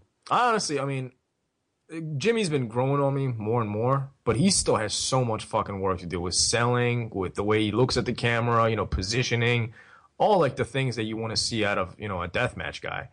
Um, I remember like the last, what was it? The uh, yeah, it was the time he went against Nick Gage when you know he uh you fucking kicks him in the corner. This dude's like got the crimson mask, all crazy, just staring right into the fucking camera, just like, and it just doesn't look like he's selling it. It's just like, oh, yeah, he just fucking knocked your jaw off with light tubes, and you're just staring at me.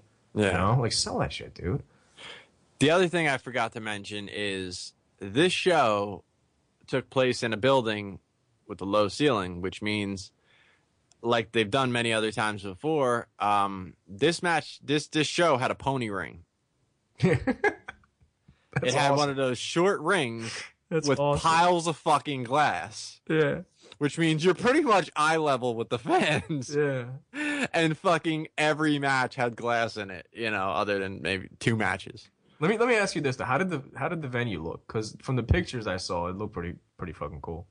uh, it was all right. It looked like it kind of had like a bar in the background. Yeah, You know, like it had like uh whatever this side section. I don't know if they normally do line dancing or, or what they normally do there, but uh I can't imagine what they do on a regular basis in Wisconsin with that type of space. But uh, you know, they they just kind of shoved the ring in that little spot. Uh, You know, it wasn't a ton of room for crowd or anything like that. Um.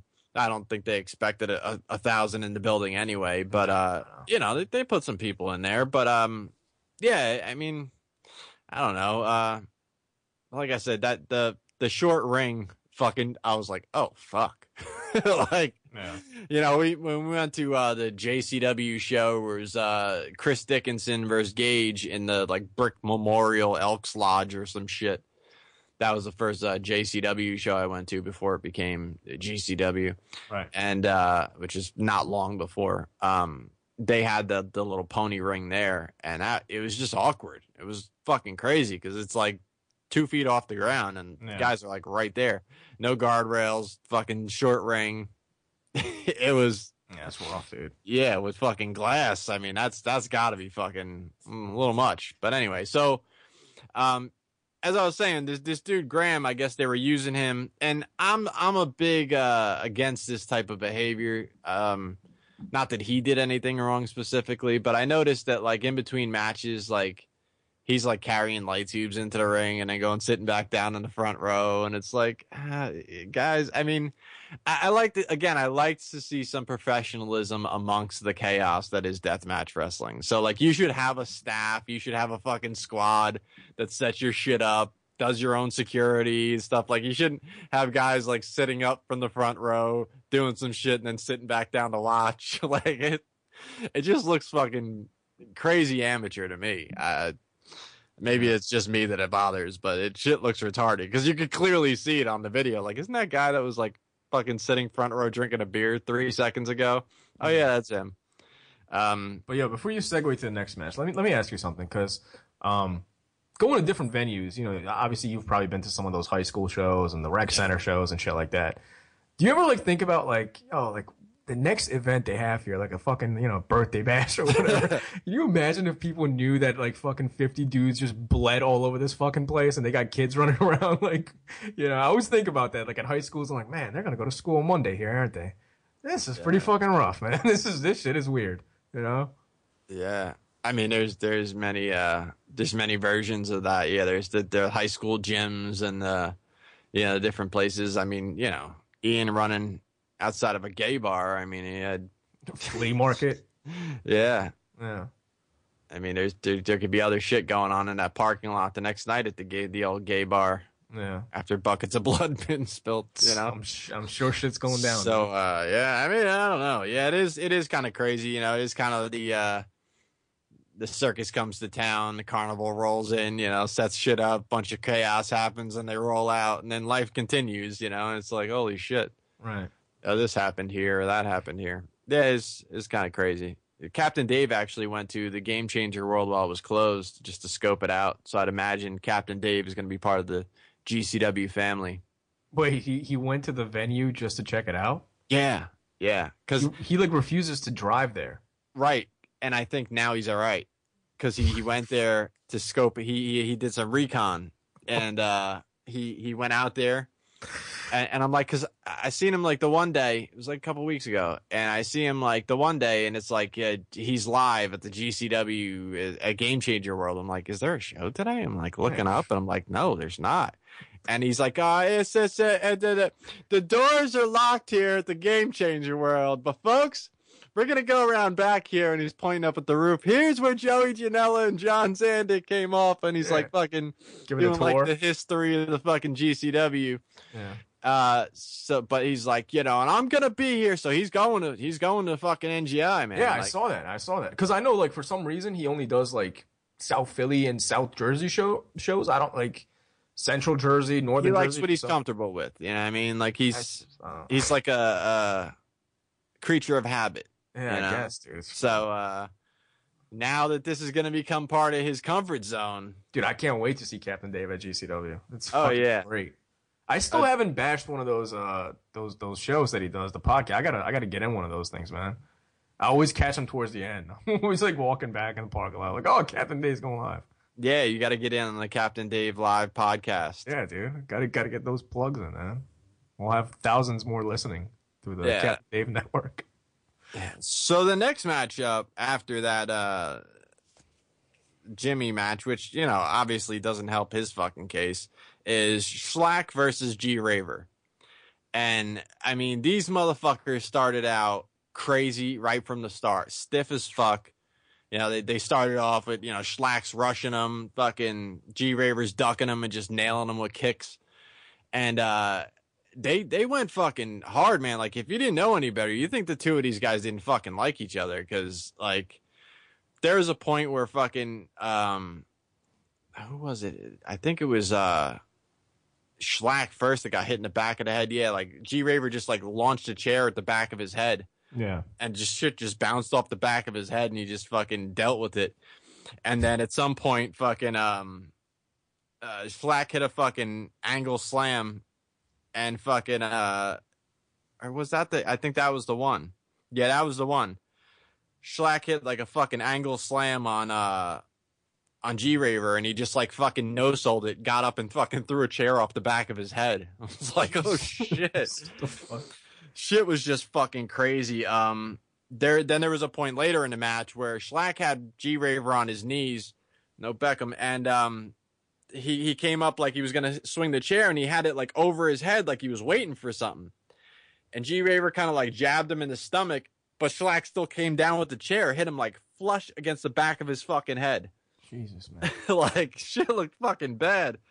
Um, Shlak ended up winning with this is what they were attempting: a superplex through a barbed wire board on four chairs with a log cabin on top, lit on fire with a plastic bag on G Raver's head. no, man, it's too much. Too much. But the fire went out, too much. so all the other shit happened. Too much. all the other shit happened.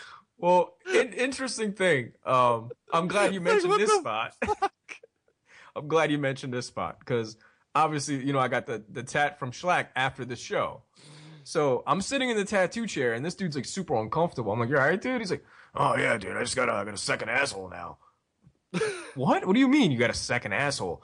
He's like, "Yeah, the tube just went straight up my ass." So one of those tubes from that spot literally fucking gave him a second asshole. That I don't know if it was that one because there was a couple. Like he took uh he took like the fucking skewers in his head on the apron, uh, the, not skewers, the uh, tattoo needles in his head, Oh yeah, yeah. and then he fucking he got knocked off the apron and took a, a bump on the floor on a log cabin that was just on the floor. It was the log cabin. Yeah, so that's what I think it was because Yeah, he was took way more of like his whole body into the cabin that time. yeah.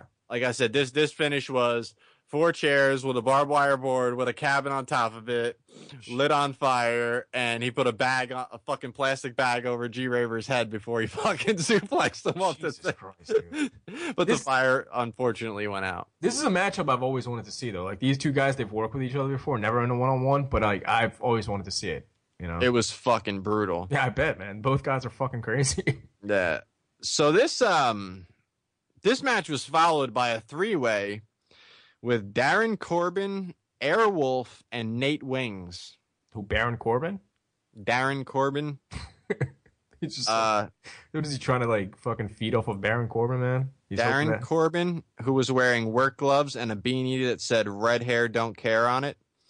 Um, a guy named Airwolf, and uh, who was like in a costume, like a lucha uh, kind of uh, thanks. Chikara-looking costume. yeah, no He had like dude. ears on it, and uh, and Nate Wings, who who looked like he was 15, and the three of them had a non-death match kind of thing, and uh, yeah, that was uh, a roll-up finish. So um, This this was the match to let people breathe, I guess. It was just like, yeah, no one's gonna give a single shit about this. Let's put this on and let them fucking sleep for 15 minutes and come back. yeah, um, that was that Yeah, was so I'll, I'll skip that for sure. right.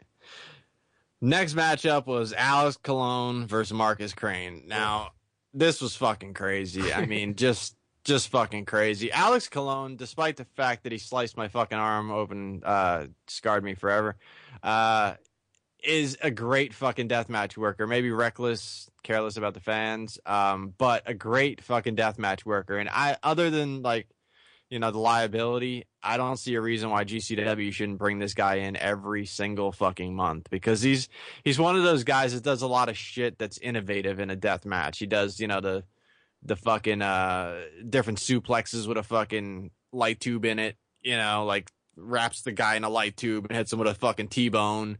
Uh, you know, he hits the fucking like double knees in the corner into the fucking light tubes. He's pretty fearless when it comes to doing moves into shit. So I, I really like his type of deathmatch worker because he does so much innovative shit within the realm of deathmatch wrestling. A lot of times, you know, the the Irish whip into the corner, fucking flip bump into whatever's in the corner, it just gets tired to me. I don't think it stops hurting. I don't think at some point like it becomes not painful.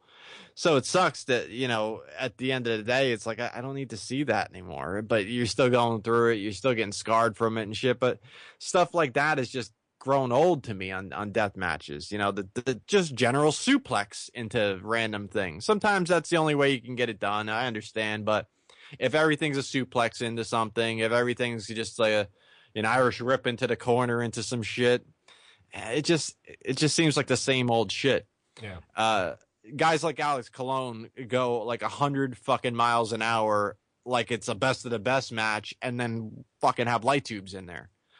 Um, so he's he's one of those guys that I'm always excited. Well, you know, not always excited. Uh, depends on how. Yeah, it depends on how close he is to you with his fucking leg wrapped in barbed wire. Uh, wasn't so excited that day. Um, but uh, yeah, I mean, it, he uh, and still, you can still see some, you know, some of that recklessness too when you see the way he works around the fans. He just doesn't, he just doesn't seem to give a fuck, you know. Um, I even after the thing that happened with me, I saw some shit that he was doing in uh, CZW, and he was just like launching those fucking tack strips, like.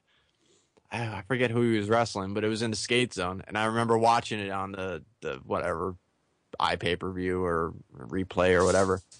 And he did some kind of move like right against the guardrail, and you just saw like shards of those fucking tack strips go flying into the crowd. I'm like, this dude isn't, he hasn't lost a fucking step as far as endangering fans. Like, yeah. My stitches are still in my arm, and he's launching fucking sharp shit into the crowd still. Like, fuck, man. But uh, you know, like I said, he's a really exciting deathmatch worker, in my opinion. Um, and it, it's not something he, you know, everyone's using. He, he's not a guy that's everywhere that you see death matches. Like some of these guys are on just such a massive tour and, you know, VOW and uh, whatever the fuck they call that thing in Cali that they do. Oh, the Blood Brothers. Uh, yeah, whatever. Um, but Alex Colon is somewhat of a unique, uh, you know, booking. You know, where you get that guy and you don't really see what he does many other places. And I think he works a lot more non-death match stuff elsewhere in the Indiana, uh, Ohio type area because I think he lives in Ohio. But um, doesn't seem very difficult for Ohio guys to get out here. So I I, I feel like GCW should definitely book him on a regular basis. And Yeah. I mean, they, they'd have a show stealer in him for sure. Yeah, especially with CZW um, slowing down on his bookings. You know, he's he's barely ever used. I mean, obviously he's going to be at down for the sickness, but he's not used on a monthly basis anymore. You know, Right. um, GCW is, is like a perfect fit for him. Another guy that kind of you know was testing the waters out with death matches was was AR Fox. You know, he did two matches, Cage of Death, and then he did the one with Ace Romero. Um, that's another guy that that's super innovative when it comes to moves and shit. You know, use him. You know, I'm sure. I'm sure. You know, Lucha Underground is up in the air right now, so his his you know price is probably going down a little bit. I'm sure they can bring him in. Um, that'd be cool. Yeah, yeah, for sure. Um, so then next up, you got um, Connor Claxton versus Danny Havoc, light tubes, razor board, the whole fucking shit. Uh, This is fucking nuts. I mean, this this is you know what you would expect out of, and and again, I mean, even reviewing these shows sounds redundant because it's like this is fucking crazy. This is fucking Everything's crazy. crazy. This is fucking crazy. Well, what the fuck do you want me to say? I mean, I don't know. You know, the fucking piles of glass here. This guy's going through fire with a plastic bag on his fucking head, and the, the fucking, you know, I mean, Yeah, it's fucking crazy. This fucking dude hit um, uh, what the fuck did he hit on him? Um, they were like fucking uh. Like Blue Thunder drivers or some shit like that. He hit on fucking Danny Havoc two times in a fucking row on the, the razor board. Fucking hit it on him, two count, fucking picked him up and hit it on him again, like in the razor board. Like just crazy shit. I mean, the, the the match was really good. You know, they did just nutty shit throughout the whole match. Connor's really stepped up quite a bit.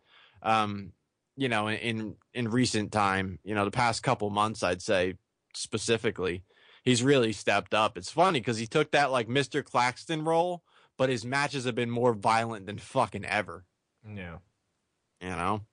Yeah, I mean, dude, I I liked uh Claxton at the last show. He uh like I told you, he had like the wife beat her back, dude. He was fucked up, you know. Like, I think I think it was the razor boards that he took last time too. Um, I like Claxton out of CCW to be honest with you. I wasn't, I didn't even like him in GCW in the beginning. With the last show, he fucking killed it. Yeah, Honestly, I I gotta don't go even- back and watch that one. Uh, Yeah, I dude, you started gotta see. Yeah, you but gotta uh, see that. That was yeah. a good show. Um, just announced since we're talking about uh, uh, GCW, NGI uh, first match is Nick Gage and Cyclope, okay, Mexican dude. So there you I'm go. sure they'll probably kill it. Yeah. Um. So then, yeah, going on from that, dysfunction versus Nick Gage. Were you a fan of Dysfunction back in the day? Um, yes and no. I mean, he was he was a serviceable deathmatch guy. He wasn't, you know, my favorite guy. He was always kind of like a role player. He wasn't like a superstar to me. Um, and I remember Nick Gage and Dysfunction 2003 King of the Death match. And this was like CZW's guy going into IWA territory and like, you know, fucking hostile territory. They didn't get along as far as the two companies and shit. Um, he went in there first round, and I remember that at the time was the most brutal I've ever seen that fucking face wash kick in the corner ever. Like up until that point, I was like, holy shit, I've never seen him kick a fucking guy so hard in the face the way he just did. And uh yeah, it, wa- it was fucking nutty. Um he he destroyed him. Like he he fucking he dispatched that fucking dude in the first round of King of the Death match 03. Um Yeah. so this you know, these guys obviously has known each other quite some time. And um yeah, I mean another nutty fucking match. Um it, you know, it definitely got stupid. Um I, I will say without question it definitely got stupid because uh you know, Nick was kind of playing the no sell when he felt like it type thing.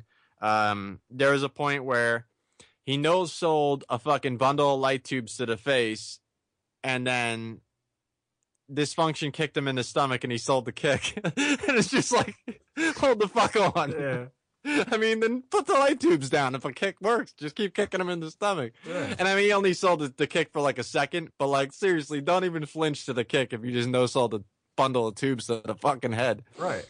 It was like the immediate follow up. It was like bundle of tubes, fucking walking towards him like Jason Voorhees, kicked to the stomach. Oh, like don't do that. Yeah, dude. Same thing with Lio Rush. Like, you know, no selling a fucking power bomb from the ceiling and then selling like a super kick a second later. It's like, eh, then you just almost died and you just got up. So I don't really buy you selling a super kick. You know? Yeah. And then in the dumbest fucking thing uh, on the entire show, and uh, of course I'm partially biased because I think Demanto's a complete piece of shit, but um, Nick Gage yells for Demanto to get in the ring with the lighter fluid because he wants to light this barbed wire board on fire, right? Yeah. Demanto comes in the ring with the lighter fluid and cannot open the bottle of lighter fluid and has to hand the lighter fluid to the ref for him to open the lighter fluid and hand it back to Danny Demanto. That's amazing. so I think, you know, when you do this type of shit now, all right, if you have an angle where the owner is in on, you know, whatever, he's siding with a guy, I understand that. If you're you're like an impartial owner who's just putting the company together, I don't think it makes sense for you to come in and help one of the two guys. Um, I think it looks even worse when the ref now helps one of the two guys because he's supposed to be calling it down the middle. And it took the ref and Danny Demanto to open a bottle of fucking Ronson lighter fluid. I guess that part where you, you pull up the little thing, you know, you have to pull Yeah. the, the, the little tab The thing little up. Red, red part. He couldn't get that done.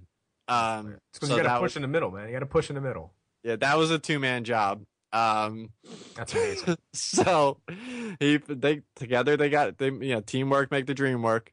Um, so uh, Team GCW, man. they poured a shitload of lighter fluid on it. He lit that fucking thing up, and he hit like a, a crazy looking power bomb, like a very very crazy looking power bomb on it.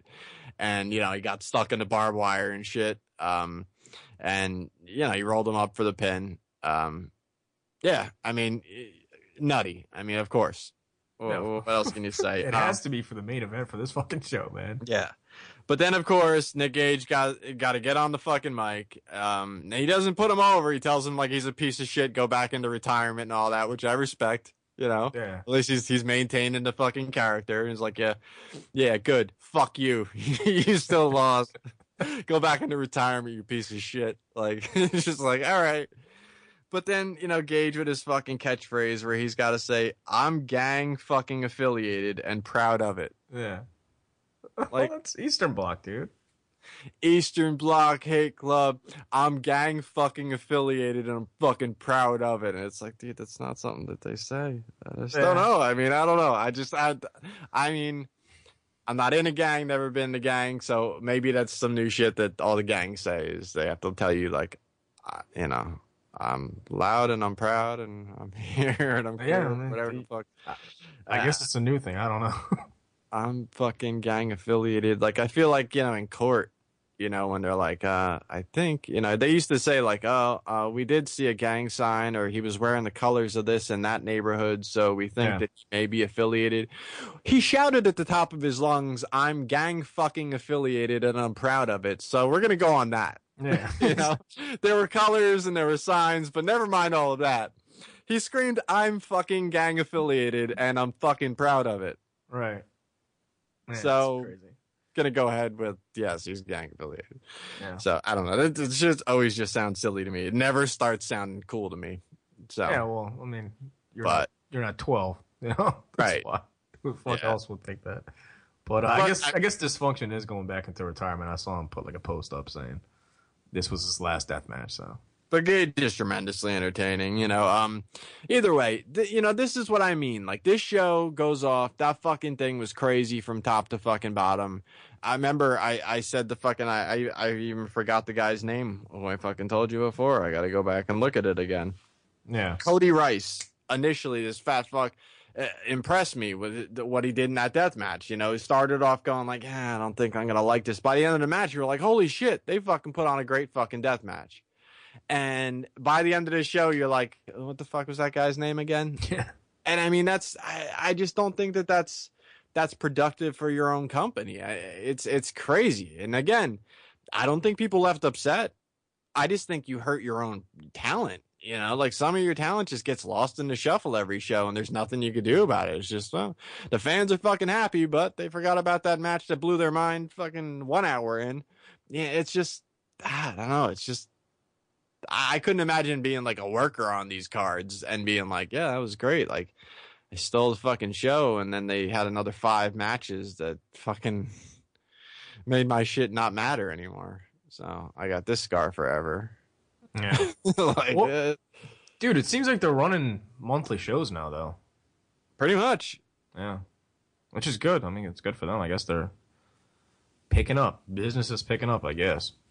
Um, which I know it is in Jersey. I don't, I mean, I think this is the amount of people that they expected because obviously it was a small venue. So I don't think they were expecting, like, you know, anything crazy. Right. So I guess they would call it a success. I mean, uh, from all the, the people that I've heard, it was a good show. So And I thought the uh the whole gimmick that they did, which was it was an afternoon show, um, and then they were showing the pay per view, the SummerSlam in the bar where it happened.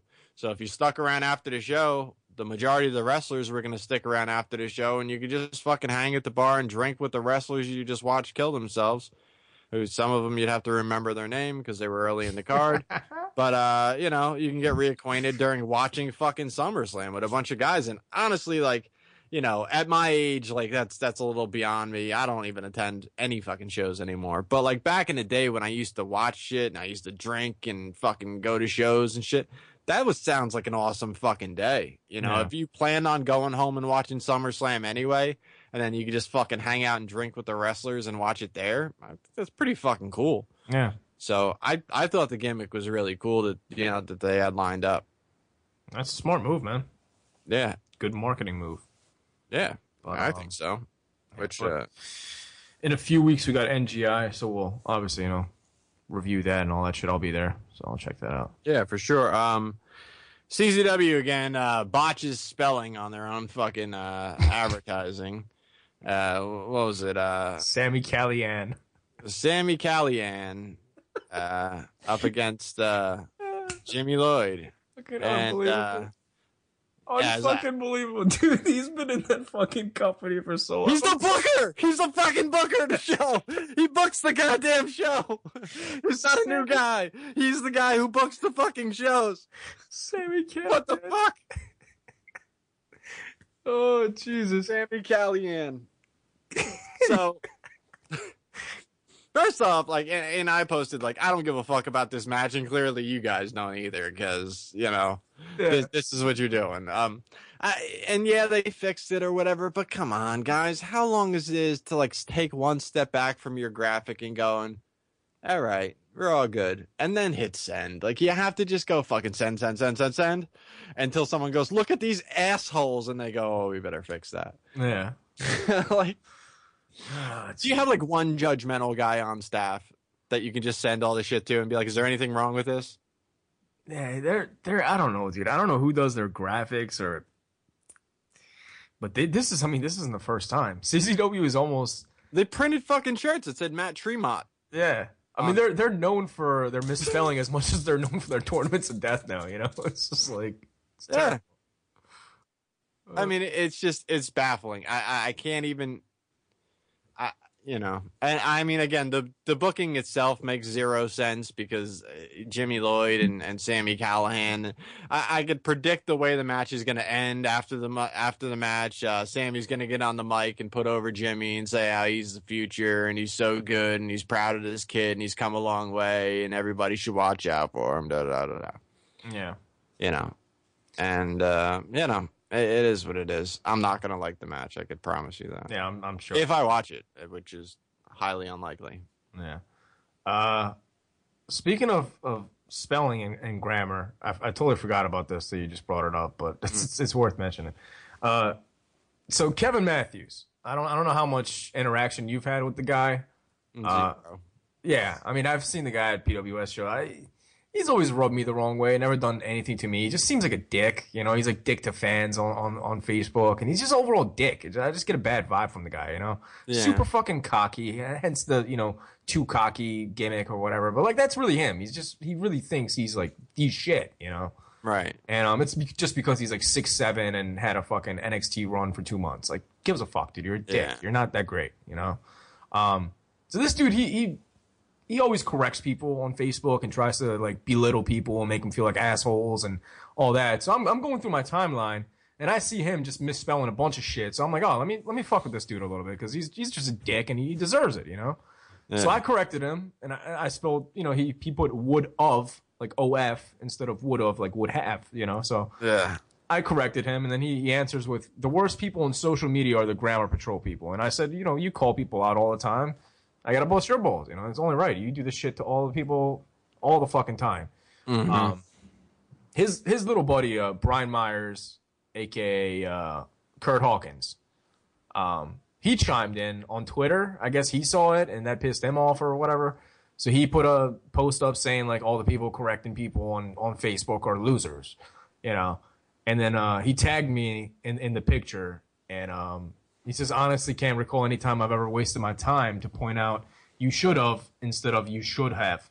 I think everyone universally agrees it's pretty stupid and pointless. It's Facebook and not proper English class. I call people out a lot, however, never something this stupid. And I've seen this dude call people out over grammar. Like you, you can't fucking tell me that, dude. I see mm, it Yeah. on a weekly basis. How are you just gonna just fucking just pretend like this is not happening?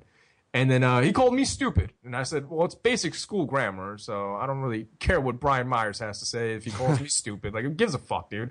You're Yeah. barely on TV. Nobody gives a shit. Like, I, I don't fucking care about a Brian Myers, you know." Seen this dude a thousand times at shows and fucking walk right by him without even saying hello. He gives a fuck. I don't, Yeah. never been a fan, you know. And I told him I was like, eh, I wouldn't use the word stupid because you know obviously it's more stupid for you not to be able to spell, you know. And then his his some girl like chimed in and said some smart shit about me, and I was, and I told her off, and I found out that's his girlfriend, so they both blocked me. So now Kevin Matthews has me blocked, and Brian Myers has me blocked. I just thought it's hilarious that you know all these wrestlers fucking dish it out but can't take it, you know Yeah. Just because they're used to like the, the marks and always like you know sucking their dicks and of course then you had a bunch of fans you know kevin matthews pws fans coming in and like oh like don't don't let him get to you you know he's just fucking you know he probably didn't sign an autograph for him or something. It's like yeah i just i just don't like the dude. I just never really liked the dude at all. Not his work not his personality. Just kind of just seems like a piece of shit to be honest with you. Yeah. Yeah. I, I've never been a fan of that dude. sucks. He's a dude that kind of, you know, fluctuates with his like, uh, and, and the one show, someone yelled something about he was fat, and he's like, "Yeah, I'm, I'm off cycle right now. Just fucking wait." So like, makes sense too because sometimes all of a sudden he's shredded, and there's other times he looks like shit. So I guess this just depends on whether he's doing something or not. But you know, Oh, and and uh, he thought that I was mad that he's a celebrity, like Brian Myers. That's what he said. oh, I'm like jealous of, of them being celebrities. Yeah, I don't, I don't know. I don't know, dude. I don't think too many people know you. You can walk down Walmart and maybe a person will know you, but Yeah, I listened. I remember it was fucking years ago, but uh, I guess they do some kind of podcast, uh, and two, uh, two and a half wrestlers. that's the one. Yeah, Garbage and it was with Pat Buck and stuff like that. And I listened to it like once, and that that was what in, immediately annoyed me because Brian Myers was still with the WWE before he left and came back or Right. whatever, and they would keep referring to him like like he was the fucking the next coming. He like, I'm not gonna say who said it, but it rhymes with Burt Balkins, and I'm like, what the fuck? I'm like, I, it took me like 20 minutes to figure out who the fuck they were talking about because like Kurt Hawkins might be a name to you guys because you're his buddy, but I don't give a fuck about Kurt Hawkins. Like, okay, like, and I'm just like, why? Why are they doing this like inside joke? Like, you know, cool kid in class shit. I'm like, ah, this is annoying. So I, I don't know. They're delusional, dude. I've seen Kevin Matthews post pictures of other shows making fun of them for drawing, you know, not a house like Wrestle Pro and all that stuff. And it's like, dude, you're in Global Force right now, and Global Force had to fucking cancel all their shows in the Northeast because Northeast Wrestling fucking sold them out. Northeast Wrestling drew 2,500 people, and you guys drew maybe, maybe yeah, they drew 200 people in New York. New hmm. York, his backyard, Kevin Matthews' backyard. Fallah Bahh and Mario Bokara and the Heavenly Bodies and Dan Maff, all New York guys. So you, you can't draw in your backyard with, two, with on a fucking syndicated program. So I, I wouldn't really be airing other people out, you know. Right. And those, those are guys that used to like shit on Jersey All Pro, and then you know like they fucking now they're sucking their dicks. It's just I just, I just don't like it. Yeah. Just don't like it. I pretty much Yeah. just hate everything PWS related. Only thing that came out, out of PWS that was good was Janela. That's the only guy. Yeah. The rest is garbage. It was always garbage. Yeah, I think so too. trash. Yeah. Yeah. So yeah, um, what was the other thing I want to talk about? Um, oh, speaking of trash, um, IWA Deep South apparently had uh, their softcore cup, which was, I guess, supposed to be the opposite of the uh, Carnage Cup. Yeah. And uh, during this, they did, I guess we're going to call it a spot. Uh, just like the box cutter fucking stabbing was, uh, according to them, a spot. Well, they did a spot where two guys, um, I, I think he had him in like a wheelbarrow position Yeah. and pulled his fucking pants down and poured fucking whipped cream in his ass, and the other guy ate this guy's asshole.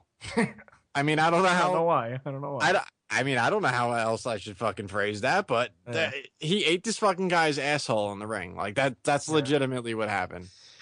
Like he tossed his salad with whipped cream.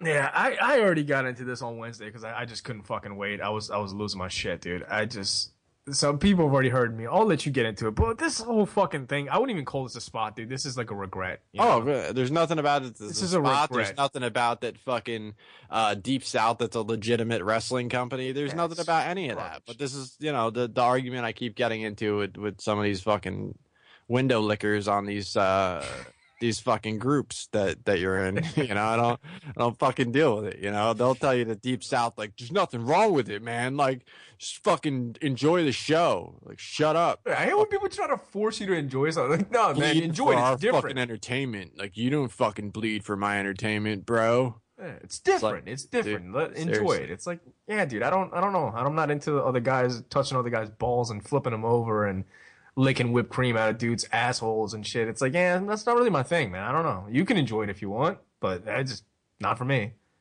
Yeah, um, I, I despise this. And then, um, you know, Pinky Sanchez uh, That's right. That's right. Forgot decided to join the uh, the fray in the conversation in, on your group and say that anyone who shits on this is a loser.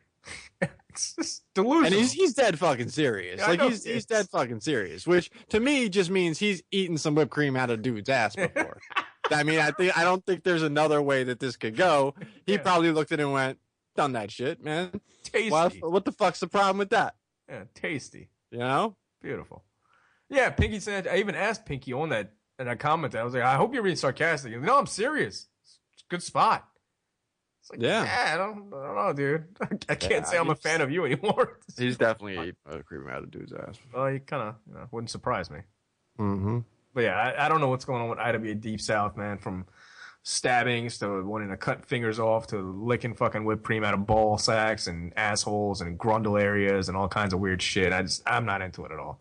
And on top of that, the owner is a fucking clan member. So Yeah, I, I'm not into that shit as a whole. I, I don't like Deep South. I don't like any of that shit. Um, you know, and it's just this is just another contributing factor to why, like, I, I don't have a problem with telling people like I don't really like wrestling that much. Like, I don't really, I don't really watch it. Mhm. Um, here and there, I see some stuff that like, uh, you know, I'll watch this show or watch that show, but like, I've separated myself so far from it, and uh, it's just, it's not only like, oh, some some really super gay shit might happen at a show, Yeah. but wrestlers will also call you an asshole for not liking it.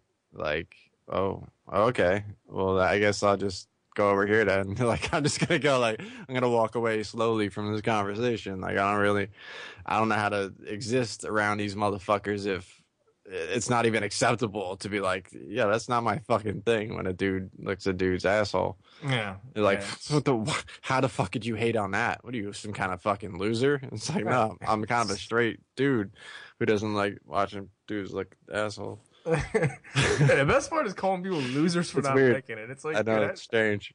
not but- not subjective at all. Nah, just it's a fact. If you don't like eating fucking whipped cream out of dudes' assholes, you're a loser. I guess, dude. I don't. Yeah, All- that I'm, I'm, I plan on losing my whole life. Then I don't fucking know, dude. I'm I'm Yeah. losing. I'm losing for life. that dude's U porn search bar has got to be fucking Ugh. crazy. Ugh. What's gonna it's got to be fucking crazy. you know, goddamn well, you, that wasn't the first time you seen that shit. Well, he did have fucking pigtails and uh, wore pink a lot, so Yeah, he did. you know. That's so you don't get the whipped cream in your hair. Yeah, dude. well, also he probably has dudes holding on to the fucking pigtails, you know. It's fucking crazy, man. I don't know. That shit just that's bizarre to me. To just like come out of the fucking crowd and be like, "Hold up, who's hating on this shit?" like what? Yeah. The fuck are you serious? Dead serious. what? what? Okay. Jesus. All right. Do we have anything else, or are we wrapping up with Pinky Sanchez's uh, whipped cream and ass fetish?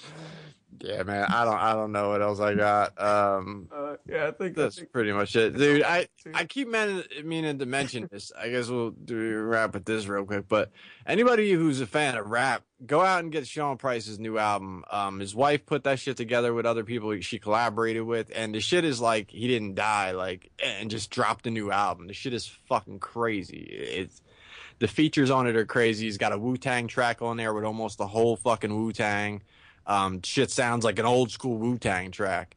He's got Freeway on there on a track. He's got another song that's called Three Lyrical P's. It's got him, Prodigy, and uh, Styles P. That track is crazy. nice. I mean, it's. I mean, th- this fucking this CD is is one of the best things he's ever fucking put out, and he didn't even put it out. And like his his wife did him fucking justice on this shit. So you know, go fucking you know, got all these fucking mumble rappers running around making billions of fucking dollars, and you know he, he's got a wife and kid that don't see their father anymore. You know what I mean? So go fucking go support that shit. It's a bomb ass album. It's not just about fucking charity. I'm talking about like real fucking real ass hip hop. You know what I mean? Go support that shit because that's what the fuck should be selling. Yeah. Yo, uh, before we leave, real quick, Jersey All Pro uh, announced that Matt Riddle's actually coming in. Yeah. Um, and Jonathan Gresham. and Jonathan Gresham, and they actually have Keith Lee going against Blk Jeez. So Yeah. This should be a big show. I mean, Jersey All Pro comes back every once a year, it seems like, and they do one big anniversary show and peace out. So Yeah. They did a little worldwide taping that doesn't even resemble what a Jersey All Pro show is. So I mean, that's, uh, I mean, that's that's not really the same thing. But um, yeah, I I think it's gonna be a really big show. Um, I mean, back in Rahway, dude, I, I love Rahway. I love that rec center. Yeah, you could really get a lot of people in there. Oh, and- yeah, dude. that place fucking rocking. Uh, the bleachers are excellent fucking seats. They Yeah, really are. It looks awesome. I remember, uh, you know, Ring of Honor being there and shit. You know, it was a good spot.